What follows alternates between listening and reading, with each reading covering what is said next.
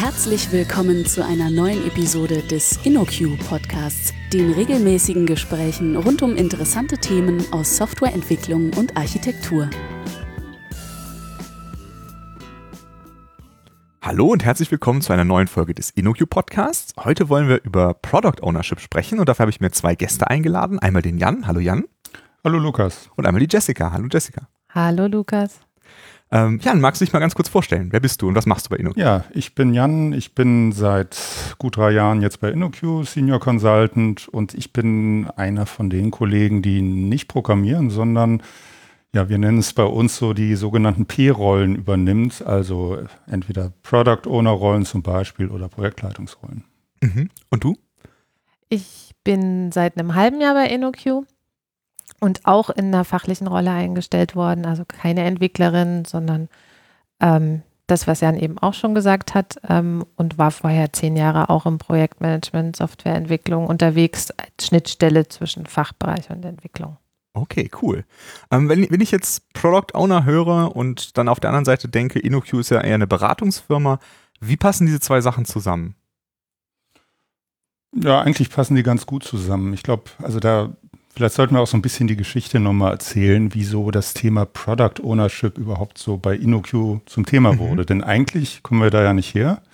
Eigentlich ist InnoQ ja wirklich groß und bekannt geworden ähm, durch hochwertige Softwareentwicklungsleistungen und Architekturberatung. Mhm. Und, und tatsächlich gab es ja ganz lange, also ich glaube welchen Geburtstag feiern wir dieses Jahr? Auch, auch so ein bisschen Werbung machen, 20. Ja, genau. Und ich glaube, so bis, bis vor 15 Jahren waren das wirklich die Schwerpunkte. Und ich würde mal sagen, das passt so ganz gut vom Zeitpunkt her. So vor fünf Jahren äh, haben unsere Geschäftsführer oder ich glaube auch unsere Principal Consultants gemerkt, dass da vielleicht auch noch eine Ecke fehlt. Ähm, ich glaube, gemerkt haben sie es an zwei Stellen. Einmal, dass dadurch, dass ähm, Kunden anfingen selber zu fragen, habt ihr vielleicht auch nochmal jemanden, der, der so ein Projektteam fachlich mit unterstützen kann oder, mhm. oder methodisch? Und zum anderen, glaube ich, haben die Kollegen auch selber gemerkt in den Projekten, wenn sie beim Kunden waren, okay, ja, eigentlich ist das so von, von, der, von der Papierform, ist, ist das eigentlich klar, wie es laufen sollte. Aber gerade so bei diesen Rollen Projektmanagement, äh, Product Ownership, läuft es beim Kunden, gerade bei Kunden, die jetzt vielleicht noch nicht äh, sehr lange irgendwie agil oder modernere Softwareentwicklungsmethoden verfolgen, doch noch nicht so, wie wir das eigentlich erwartet haben. Äh, mit dem Effekt, dass äh, gewisse Aufgaben wirklich von den Teammitgliedern übernommen wurden, obwohl die das eigentlich nicht, nicht wollten, eigentlich auch nicht, mhm. nicht äh, da so ihre Expertise sahen. Aber tatsächlich war das, glaube ich, in ganz vielen Projekten so aus, aus der InnoQ-Erfahrung, dass, ähm, dass das Team da gewisse Lücken beim Kunden gestopft haben. Mhm. Und, und ich, ich glaube, aus daraus hat sich wirklich die, die Idee entwickelt, dass wir da auch aktiver werden müssen, ähm, auch, auch von, von der Personaldecke, dass, dass äh, bei InnoQ auch Menschen arbeiten, die solche Rollen übernehmen wollen und können. Mhm. Was, was versteht ihr denn unter Product Owner? Also was ist das für euch? Ja, also eigentlich, eigentlich können wir da auch, auch ganz klassisch rangehen, nicht? Mhm. Wenn, wenn du so nach Scrum guckst, ähm, da ist ein Product Owner ja klar definiert. Also heißt ja auch schon so. Der mhm. Product Owner ist eigentlich derjenige, der das Product owns, der für das Produkt entscheidet, der, der herausfindet, was das Produkt sein soll und, und da eigentlich auch eine sehr, sehr hohe Freiheit hat zu entscheiden. Mhm. Wie, wie, groß die Freiheit ist, das glaube ich, kommt immer auf, mhm. auf das konkrete Umfeld an. Es, es gibt manche ähm, Scrum-Gurus, die bringen dann immer Steve Jobs so als Beispiel, irgendwie als so, so Über-Product-Owner. Das klappt natürlich häufig nicht, mhm. dass du so weitgehende Entscheidungen hast, aber du, du kannst das ja auch graduieren. Du kannst ja auch strategische Vorgaben machen, ähm, dass, dass zum Beispiel ein Produkt in einem bestimmten Bereich entwickelt werden soll und, und diesen Bereich dann äh, dem Product Owner übergibst. Mhm. Und ähm, auf, auf der Basis, also eben auf dem Wissen oder auch auf, auf den Ergebnissen, was soll so ein Produkt sein, arbeitet der Product Owner dann halt mit dem Entwicklungsteam zusammen, mhm. um dann, da mischt sich das, glaube ich, auch so ein bisschen mit Projektmanagement, wirklich so ein Produkt zusammen mit dem Team Schritt für Schritt zu entwickeln. Mhm. Und äh, ist, ist das jetzt etwas, was es nur in einem agilen Projekt gibt, wenn, nur wenn man Scrum macht, oder ist das so eine allgemeine Rolle, die es immer gibt? Also aus meiner Sicht gibt es diese Rolle immer. Mhm. Also ich habe auch vor langen Jahren ganz viele Projekte als Projektleiter damals im Wasserfallmodus gemacht. Und das war dann schon die Erwartung, dass ich da dem Team die fachliche Richtung vorgebe. Mhm. Gut, Wasserfall hat viele andere Nachteile, weshalb mhm. wir das, glaube ich, also ich glaube, so die agilen Entwicklungsparadigmen, ob, auch wenn der Begriff gerade ein bisschen verbraucht ist, ja. äh, ich glaube, die haben sich schon durchgesetzt. Also keiner möchte mehr Sachen entwickeln, die dann nicht genutzt werden, was, was ja bei Wasserfallprojekten häufig ein Problem war. Ja, das stimmt. Also von daher diese Rolle, auch implizit gibt es sowieso immer. Es, mhm. äh, gibt immer jemanden, der entscheidet, was, was soll jetzt das Produkt sein. Mhm. Und es, es gibt letztendlich immer, und ich glaube, da kommen wir so vielleicht auch so zu diesem nächsten Part. Also wir, wir haben uns ja auch ein bisschen vorbereitet und dabei so drei Sektoren äh, gesehen, äh, die für eine Product Ownership eigentlich äh, maßgeblich sind. Und, mhm. und, sollten wir vielleicht einfach schon mal vorab erwähnen, genau. welche das sind. Mhm. Und ähm, das sind äh, zum, einmal, zum einen wirklich das Empowerment des äh, Product Owners, also die Bevollmächtigung, wirklich Entscheidungen für das äh, Produkt zu treffen. Mhm. Das nächste Thema wären, wäre die Verfügbarkeit äh, des Pro Product Owners, auch gerade für so ein Entwicklungsteam. Also ein Product Owner, der immer nicht da ist, könnte ein Problem geben. Und natürlich brauchen ein Product Owner auch, auch Skills. Also einmal macht es natürlich ganz viel Sinn, Domänenwissen zu haben über das Produkt, was entwickelt werden soll. Und zum anderen auch methodische Skills. Mhm. Über die reden wir, glaube ich, später noch. Auf jeden Fall, genau. Und da, und da jetzt so ein bisschen zur Referenz, das mhm. haben wir uns jetzt auch nicht selber ausgedacht, da, da gibt es natürlich Literatur. Also ich äh, würde mich da auch auf einen ganz guten Blogartikel von, äh, von dem Kollegen Pichler, ähm, Roman Pichler äh, beziehen, können wir vielleicht auch verlinken. Genau, das machen wir. Der beschreibt das so ganz gut, so die Grundzüge, was macht eigentlich ein Product Owner mhm. aus. Der ist nun sehr, ähm, der Artikel richtet sich nun sehr wirklich auf, auf ein Unternehmen, was so eine eigene ähm, Softwareentwicklungsorganisation aufbaut. Ich glaube, da sind wir halt in einer bisschen anderen Situation, weil wir ja als externe Berater in die Unternehmen kommen. Mhm.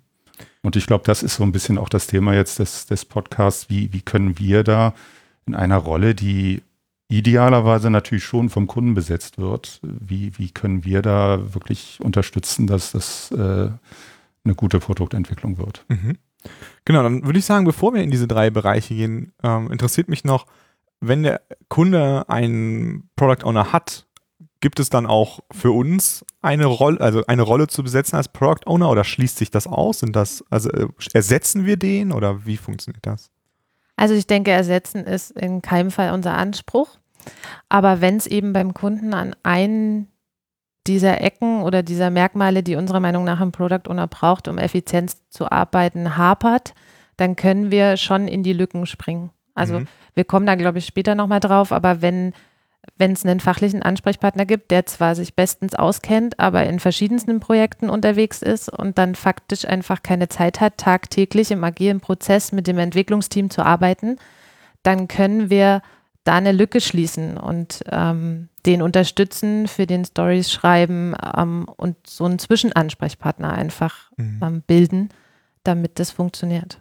Tatsächlich ist da ja auch unsere Erfahrung aus früheren Projekten, dass so dieses Verständnis, was ist eigentlich ein Product Owner, von Organisation zu Organisation, vielleicht auch sogar von Mensch zu Mensch, selbst mhm. so von Scrum Guru zu Scrum Guru, bisschen unterschiedlich ist. Ja. Und, und äh, tatsächlich könnte ich mir Situationen vorstellen, wo man das am Anfang eines Projekts haarklein runterbricht und, und versucht, ein gemeinsames Verständnis äh, zu erreichen.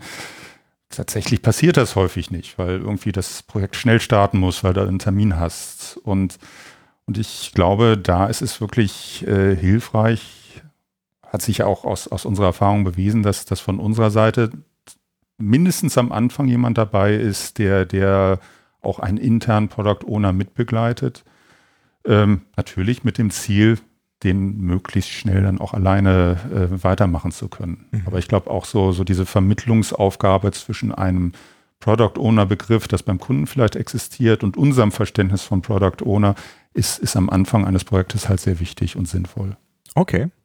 Ähm, dann würde ich mal sagen, lass uns mal in diese drei äh, Ecken des Dreiecks reinschauen. Äh, ich würde sagen, wir starten mal mit dem Empowerment. Was muss ich mir darunter vorstellen?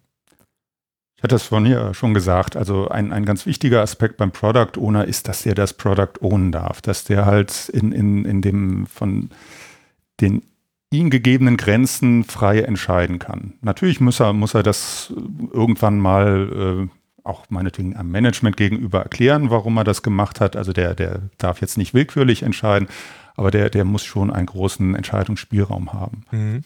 Und äh, das ist, glaube ich, tatsächlich äh, gerade bei Unternehmen, die gerade erst anfangen, auch, auch äh, jetzt modernere Softwareentwicklungsmethoden ähm, zu verwenden, das ist häufig noch nicht so in den Köpfen drin. Ähm, mhm. Ich glaube, eine Situation, die wir sehr häufig haben, ist, dass, dass zum Beispiel ähm, ein Kunde sich schon sehr gute Gedanken gemacht hat äh, über das, was er eigentlich haben will, vielleicht sogar schon, schon irgendwie eine Spezifikation geschrieben hat.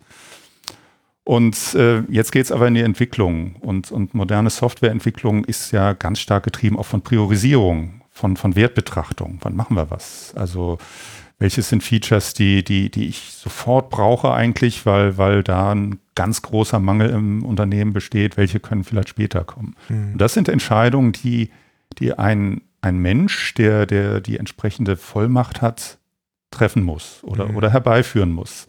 Auch das gibt es ja, dass es vielleicht noch irgendwelche anderen, andere Gremien gibt, die das letztendlich entscheiden, aber da ist irgendwie einer da, der, der das äh, vorantreiben muss. Und, mhm. das ist ähm, ich glaube auch aus unserer oder auch meiner, auch aus meiner Erfahrung häufig ein Problem. Du mhm. kommst da hin, hast, hast einen Ansprechpartner, der super gut Bescheid weiß, aber jetzt ist er eigentlich in der Situation, jetzt muss er Entscheidungen treffen. Er mhm. muss sagen, hier von dem Lastenheft, was ich gemacht habe, hm, ich will jetzt wirklich damit anfangen. Und ähm, da ist es, glaube ich, wirklich, also ich gucke auch mal nochmal Jessica an, das, das ist ganz häufig äh, eine Sache, das ist eben auch eine kulturelle Sache die, wo, wo man auch jemanden, der jetzt beim Kunden diese Aufgabe übernehmen muss, wirklich auch, auch den Mut geben muss. Mhm. Du, du musst es einfach mhm. tun und, und du darfst es auch tun. Mhm. Und ähm, hier ist wirklich so der Punkt, wir hatten das Thema eben auch, irgendwie ist, ist es sinnvoll, dass einer von uns, von InnoQ, für ein, ein strategisch wichtiges Thema eben so diese echte Product Ownership äh, übernimmt. Und da würde ich definitiv sagen, das ist, ist keine gute Idee. Mhm weil, weil uns da an vielen Stellen ganz klar was fehlt. Uns fehlt die Vernetzung im Unternehmen, uns fehlt sicherlich häufig Domain-Know-how, aber wirklich diese, diese Rolle anzunehmen und zu leben und, und einem äh, Product Owner beim Kunden oder einem Menschen, der diese Rolle übernehmen soll, klarzumachen, was da eigentlich dranhängt, da denke ich, haben wir, haben wir eine ganz, ganz wichtige Aufgabe gerade mhm. am Projektanfang. Also wir als Externe haben wir ja nicht die Möglichkeit, den Kunden zu empowern, sondern dafür ja. fehlt uns ja die Macht, aber du sagst es eher so ein Ermutigen und äh, Treiben in die Richtung. Genau, genau. Okay. Ich glaube, also wie gesagt, diese modernen Softwareentwicklungsmethoden mhm. beruhen ja wirklich darauf, dass das rollenspezifisch jeder eigentlich selbstständig Entscheidungen trifft. Mhm. Und, und ähm, wie ich sagte, gerade bei Unternehmen, die, die mit diesen Methoden erst anfangen, das muss erst gelernt werden. Mhm. Und, und da, auch, auch gerade in dieser Rolle, glaube ich, ist es sehr, sehr hilfreich, wenn dann jemand von außen das wirklich auch nochmal klar macht.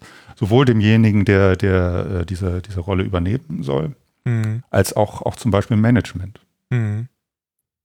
Also ist das dann auch vielleicht etwas, wo, wo ihr auftretet und sagt, äh, unserer Erfahrung nach kann das gar nicht funktionieren ohne Empowerment und deswegen äh, also eine Organisationsveränderung herbeiführt oder wie muss ich mir das vorstellen? Ja, wir würden halt gucken, äh, wie es aktuell um diesen Product Owner, der da ist, ähm, bestellt ist und wenn wir merken, der hat kein Empowerment, dann würden wir schon den Finger in die Wunde legen und genau. aufzeigen, was das bedeutet. Ähm, mhm. Dass im, im besten Fall ist es ja, dass es einfach viel langsamer ist, wenn er sich jede Entscheidung in irgendwelchen Gremien, die nur alle paar Monate stattfinden, absegnen lassen muss. Und äh, das passt ja mit der agilen Arbeitsweise nicht zusammen. Wenn ich alle zwei Wochen meinen Sprint priorisieren will und vorwärts kommen will, dann ähm, kollidieren da zwei Welten und dann muss man das eben aufzeigen und mhm. ähm, an beiden Stellen eben. Einmal beim Management, damit er die Ermächtigung kriegt und dann eben auch bei der Person selber, dass sie sich zutraut. Ja, verstehe. Und ich denke, von diesen drei Dimensionen, die wir heute besprechen, dieser kulturelle Aspekt, das ist sicherlich der schwierigste. Das ist vielleicht auch der schwierigste für einen Kunden zu akzeptieren. Ähm, aber letztendlich ist das fast der entscheidende Punkt, nicht? Also mhm. gerade wenn du, wenn du auch, auch effizient entwickeln willst, wenn du eben, Jessica eben sagtest, nicht irgendwie ewig lange Entscheidungsprozesse haben willst, äh, gerade wenn, wenn meinetwegen Termindruck besteht. Also mhm ich bin da ganz zuversichtlich, dass das in ganz vielen Unternehmen sich das auch, auch mehr und mehr durchsetzt. Aber es, es gibt immer noch Fälle, gerade wenn, wenn, Unternehmen damit anfangen, wo, wo das eben der, der Knackpunkt ist. Ja, und so eine Kultur besteht ja auch schon sehr lange, ne? Und dann ja, ist es genau, auch schwer, genau. sich davon zu lösen. Ne? Genau. Ja. Und das, das, glaube ich, sind auch Sachen, wo wir dann unterstützen müssen. Dass, also das kann nicht eine Revolution sein. So, mhm. hurra, wir äh, haben jetzt auf einmal einen Product Owner und der macht alles irgendwie und braucht auch Management mhm. nicht mehr zu fragen. Also das wird nicht funktionieren. Aber auch da gibt es halt also auch, auch Wege und Methoden, sowas sukzessive zu machen. Mhm. Also und okay. da glaube ich, ähm, und auch, auch da müssen wir auch, auch tatsächlich auch auf unsere Kultur gucken. Wir kommen ja auch mit, mit unseren Entwicklungsteams mit einer gewissen Kultur zum Kunden. Und auch das muss, muss, muss ja moderiert werden. Mhm. Also wir, wir sind, glaube ich, schon ein sehr, sehr selbstorganisiert und agil arbeitendes Unternehmen. Wenn wir zu einem Kunden kommen, die das auch machen möchten, aber, aber da noch nicht so richtig angefangen haben, das, das wird äh, unmoderiert nicht funktionieren. Mhm. Und da sehen wir, also das PO-Team oder die P-Rollen von, von InnoQ, da sehen wir, glaube ich, einen, einen ganz großen Mehrwert, die wir beim Projektstart äh, leisten mhm. können und, und eigentlich auch sollten. Aber ist das dann auch so ein bisschen eine Rolle von so einem agilen Coach oder ist das was ganz anderes? Das geht in die Richtung, ja. Mhm. Ich glaube, das geht in die Richtung, ähm, ich glaube, heute ist ja unser, unser Schwerpunkt Product Owner, äh, von daher, von daher ähm, fokussieren wir uns, glaube ich, auf diese Rolle, aber wir haben das sicherlich auch, ich glaube, das kommt dann auch in Folgepodcasts durchaus zum Thema durchaus nochmal vor, dass, dass wir da auch andere Ecken haben, wo wir die P-Rollen-Kollegen von InnoQ äh, mhm. unterstützen können. Okay. Gut, dann würde ich sagen, was äh, das nächste Thema ist die Verfügbarkeit. Was müssen wir uns darunter vorstellen? Also die Projekte, die ich äh, in meiner Zeit im Projektmanagement erlebt habe, hatten an der Stelle Verfügbarkeit fast alle ein Problem. Also es ist nicht so, dass es in den Unternehmen keinen gab, der fachlich Ahnung hat von dem, worum es geht. Es war eher so, dass sich das auf wenige Köpfe äh, verteilt hat und es gibt nicht nur ein Projekt, was gleichzeitig gestartet wird, sodass ähm, oftmals die Fachexperten, wo dann ja im in der agilen Welt dann oft die Product Owner draus werden, ähm, sich eben verteilen mussten. Und ähm, das widerspricht auch so ein bisschen dem Idealbild, denn der Product Owner soll ja komplett nah am Team sein, immer verfügbar sein für Rückfragen ähm, und, und auch die agilen Events dann entsprechend alle teilnehmen und das beißt sich mhm. nach meiner Erfahrung ganz oft. Und ich denke auch nicht, dass dass es immer klappt, dass man die komplett frei macht, äh, gerade wenn es eben wenige Leute gibt, die da Ahnung von haben. Das wäre natürlich ideal und das wäre auch das Erste, was man fragt, ähm, vermutlich. Aber wenn das eben nicht klappt, dann kann jemand mit so einer P-Rolle von InnoQ durchaus unterstützen und zum Beispiel einfaches Requirement Engineering machen, sich das Wissen gebündelt äh, in, in Blockterminen bei dieser Person holen und dann sich aber hinsetzen und beispielsweise die Story schreiben, sodass der eben den Rücken frei bekommt. Der, der, das wäre dann wirklich fast schon Business-Analysten-Tätigkeiten. Und wenn man da dann mal drin ist, dann kann man vielleicht die eine oder andere Sache dem Entwicklungsteam auch einfach schon ohne Rückfragen beantworten mhm. und, und so dann diese Brücke schlagen. Also so ein bisschen auch so als ein Bindeglied zwischen dem, äh, dem Scrum-Team und dem, dem Fachbereich, oder? Genau, so mhm. würde ich es sehen an der Stelle. Mhm.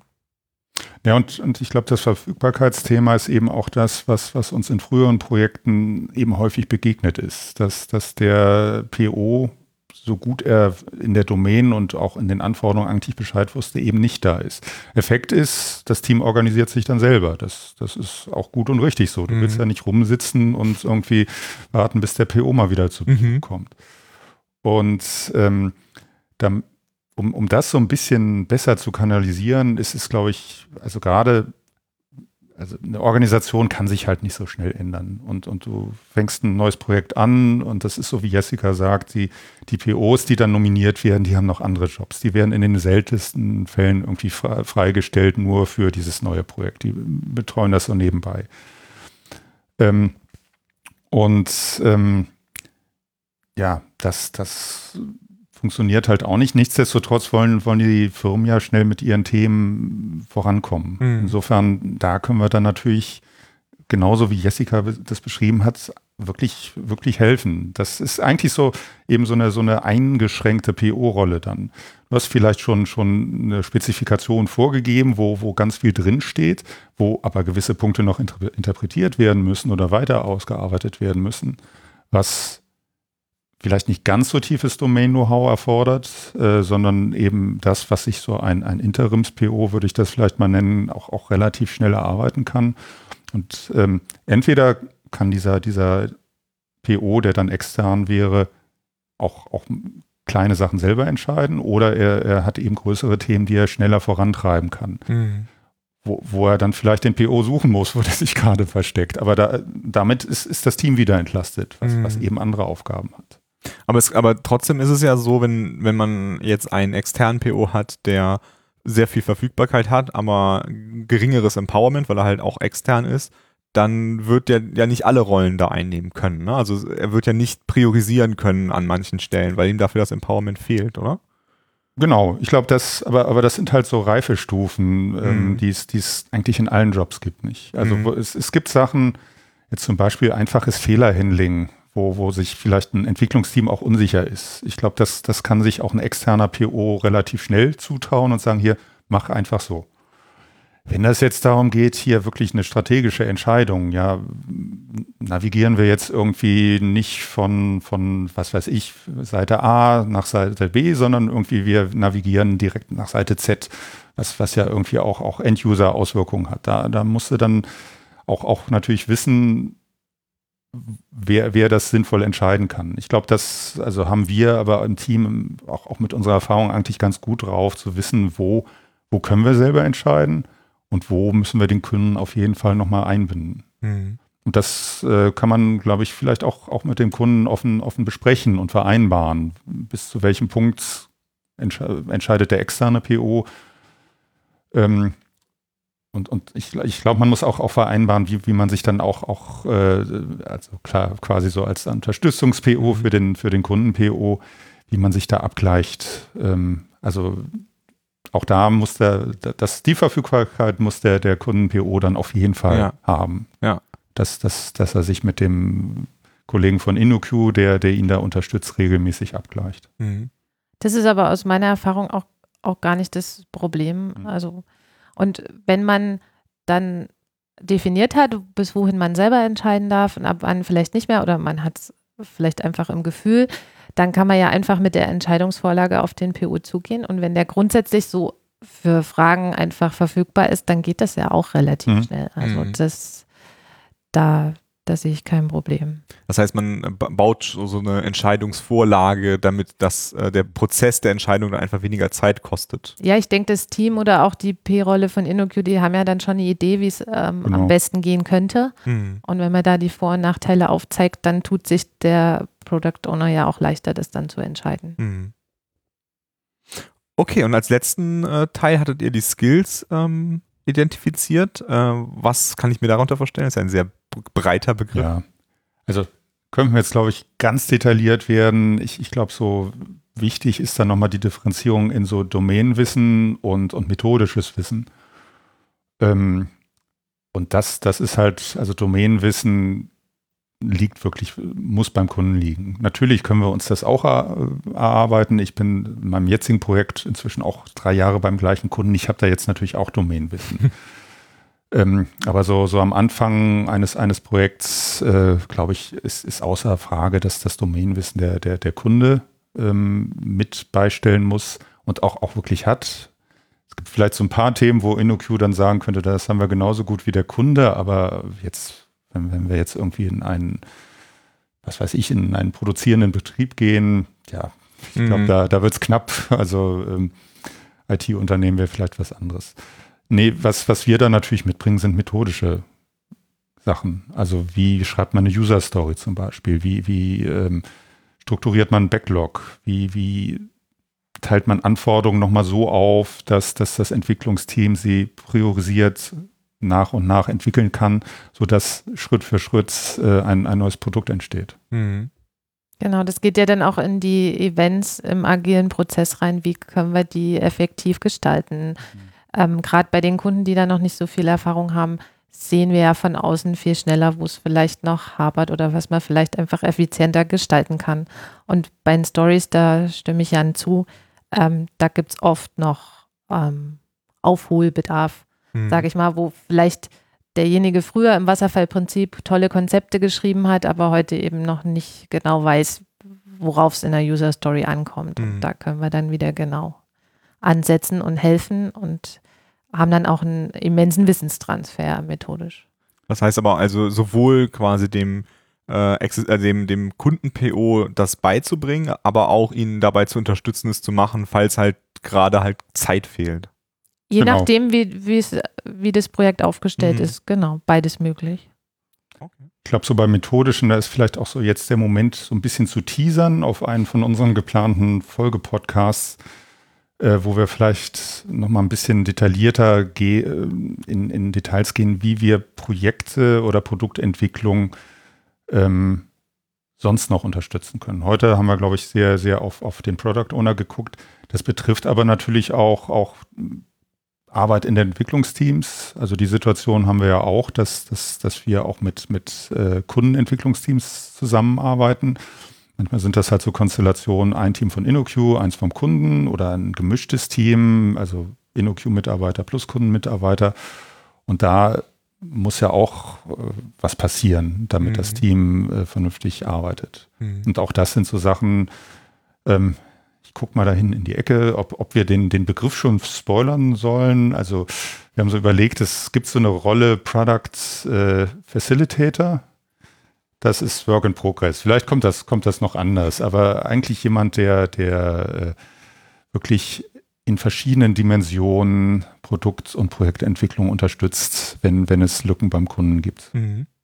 Und das sind, das können eben, also schön ist natürlich, wenn man die Lücke gleich kennt, aber auch da wieder, wir, wir haben immer wieder die Erfahrung gemacht, es sind Lücken da, wo, wo jemand von uns unterstützen muss. Und eigentlich finden wir das halt nicht gut, dass das Entwicklungsteam, was Software entwickeln sollen, was Architekturen äh, bauen sollen, diese Aufgaben dann, dann übernimmt. Mhm.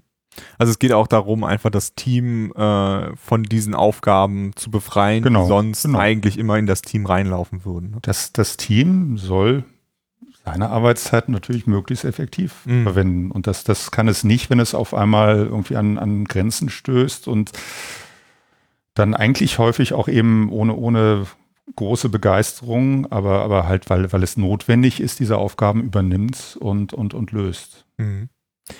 Äh, Nochmal ganz kurz zu den äh, methodischen Skills. Wenn, wenn ich ähm, äh, in meinem Laienverständnis äh, vom agilen Prozess ist das ja eigentlich auch eine der Aufgaben von einem Scrum Master, so methodisches, methodisch zu unterstützen. Ist da, gibt es da, habe ich das vielleicht, vielleicht, falsch verstanden oder äh, ist das da irgendwie so eine, so eine Grauzone, wo diese beiden Aufgaben, so, äh, diese beiden Rollen so ein bisschen ineinander überfließen? Ich sage jetzt was Böses. Ich habe noch keinen Scrum Master ge getroffen, der in Bezug auf Product Ownership methodisch gut unterstützen konnte. Mhm. Also gibt es bestimmt auch, aber ich glaube, auch die sind dann eher spezialisiert auf diese Rolle. Mhm. Also der Scrum Master ist, ist ja tatsächlich auch sehr für, für diese eigentlich äh, organisatorischen äh, Dinge zuständig, auch, auch irgendwie die, die Scrum-Events zum Beispiel. In der Theorie weiß der natürlich auch, was ein Product Owner macht, aber in, in, ich habe da noch keinen gefunden, wo ich, wo ich mhm. gesagt hätte, hier, ähm, dass der das besonders gut kann. Das liegt auch einfach daher, ich, ich glaube, der Begriff fiel heute schon auf. Viele, viele Kollegen, die, die jetzt Product Owner sind, die haben eigentlich auch so einen Background als äh, Business Analyst. Mhm. Und das ist halt schon auch, auch ein eigener Skill. Und ähm, von daher kenne ich viel eher dann Leute, die, die coachen, die aus, aus diesem Bereich kommen, ähm, im, im Bereich Product Ownership.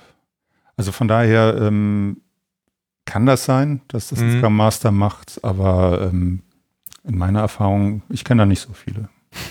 Okay. Genau, also äh, wie, wie Jan schon sagt, der Scrum Master ist ja da auf der Moderationsebene unterwegs und, und die Hindernisse fürs Team aus dem Weg zu räumen. Aber wenn es um die methodischen Themen beim Product Owner geht, sind wir eben im Anforderungsmanagement und im Requirements Engineering. Und ich denke, an der Stelle kann das Gerät der Scrum Master, denke ich, an seine Grenzen, weil es eigentlich auch gar nicht seine Rolle ist, ähm, dem Product Owner jetzt zu erzählen, wie man Stories schreibt. Mhm. Um es irgendwie auch nochmal zuzuspitzen, der Scrum Master sagt dem Team ja auch nicht, wie es entwickeln soll. Mhm. Das ist eigentlich genau das Gleiche. Also in, Mhm. eigentlich, eigentlich ist es an der Stelle auch, auch gegenüber der Rolle des Scrum Masters nicht, nicht fair, da zu erwarten, dass der äh, Scrum Master, außer dass er vielleicht sagt, okay, du musst jetzt einen Backlog aufbauen und irgendwie Stories schreiben, dass er dem dann irgendwie auch noch im Detail erklären kann, ja, wenn du das machst, dann ist die Story besonders gut und Mhm. äh, wenn, wenn du irgendwie ein Epic hast, kannst du das so oder so schneiden. Das ist, glaube ich, tatsächlich nicht, nicht der Schwerpunkt der Scrum Master Aufgabe. Der hat, der hat eine Idee davon, aber äh, geht nicht so in die Tiefe. Und der hat ja dann auch äh, das Domänenwissen gar nicht, um jetzt tatsächlich, selbst wenn eine Mhm. Story die Elemente hat, die sie grundsätzlich braucht, äh, der könnte gar nicht beurteilen, ob die jetzt gut ist, Mhm. ähm, würde ich behaupten. Ja. Also ob das jetzt fachlich und vom Prozess her passt. Mhm. Und, ähm, und im Requirements Engineering ne, übernehme ich ja auch nicht die Anforderungen eins zu eins, sondern ich hinterfrage sie und schaue mir den Genau. Prozess an und schaue mir die Use Cases an und wie ordnet sich ein, um dann zu gucken, was ist die beste Lösung. Und das, k- das kann man einfach von einem Scrum Master nicht erwarten. Aber der Mhm. Product Owner braucht oft an der Stelle Coaching. Mhm. Ich denke, bei den Skills, das Domänenwissen und das Methodische trifft sich halt. Das ist jetzt eben auch nicht, nicht scharf zu trennen. Also kannst jetzt methodisch irgendwas natürlich erzählen, aber das, das kann für, für die Domänen vollkommener Unsinn sein. Deshalb Mhm. jemand, der, der da berät, muss sich schon ein bisschen mit beiden Sachen dann auch beschäftigen. Mhm. Okay. Dann danke ich euch erstmal. Haben wir noch irgendwas vergessen, was noch erwähnt werden sollte? Ich weise nochmal auf unsere Folge-Podcast, Ein kleiner Die- Preview. die dann hoffentlich so in den nächsten Wochen und Monaten, Monaten kommen. Mhm. Ich, ich glaube, wir werden dann nochmal so über, bei InnoQ, wir entwickeln halt jetzt auch so ein paar Bausteine, wie, wie man gerade so einen Projektaufsatz äh, gut äh, gestalten kann. Ich glaube, da werden wir noch einen Podcast demnächst drüber machen und dann werden wir nochmal eine Rolle über diesen ominösen Product oder Project Facilitator machen. Okay. Ich bin gespannt und ich werde auf jeden Fall auf euch nerven, bis es passiert. Sehr Ja. gerne. Dann äh, vielen Dank und äh, den Zuhörern und Zuhörerinnen bis zum nächsten Mal. Auf Wiedersehen. Tschüss. Ciao. Vielen Dank für das Herunterladen und Anhören des InnoQ Podcasts. Mehr Episoden und weitere Informationen finden Sie unter innoq.com/podcast. Wir freuen uns über Feedback, sei es Kritik, Lob oder Vorschläge für zukünftige Episoden, per E-Mail an podcast@innoq.com oder als Kommentar auf der Website.